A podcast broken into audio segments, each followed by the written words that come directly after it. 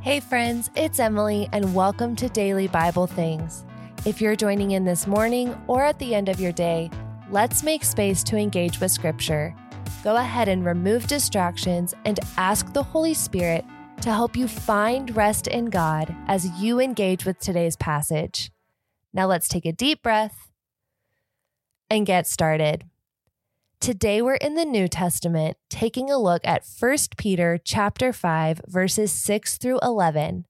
I'm looking at the NIRV. Here's what it says. So make yourselves humble, put yourselves under God's mighty hand. Then he will honor you at the right time. Turn all your worries over to him. He cares about you. Be watchful and control yourselves. Your enemy, the devil, is like a roaring lion. He prowls around looking for someone to swallow up.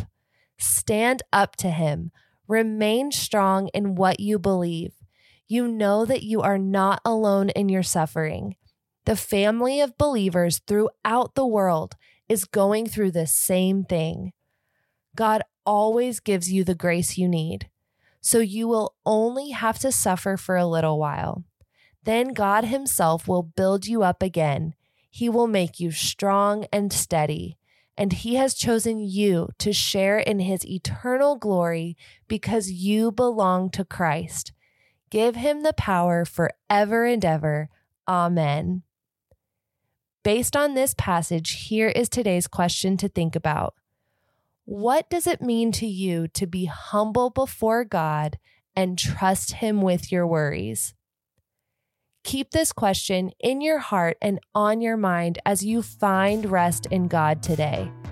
You can even take a few minutes to journal about this and talk with God in prayer. Our guided journal linked in the show notes can help you do just that.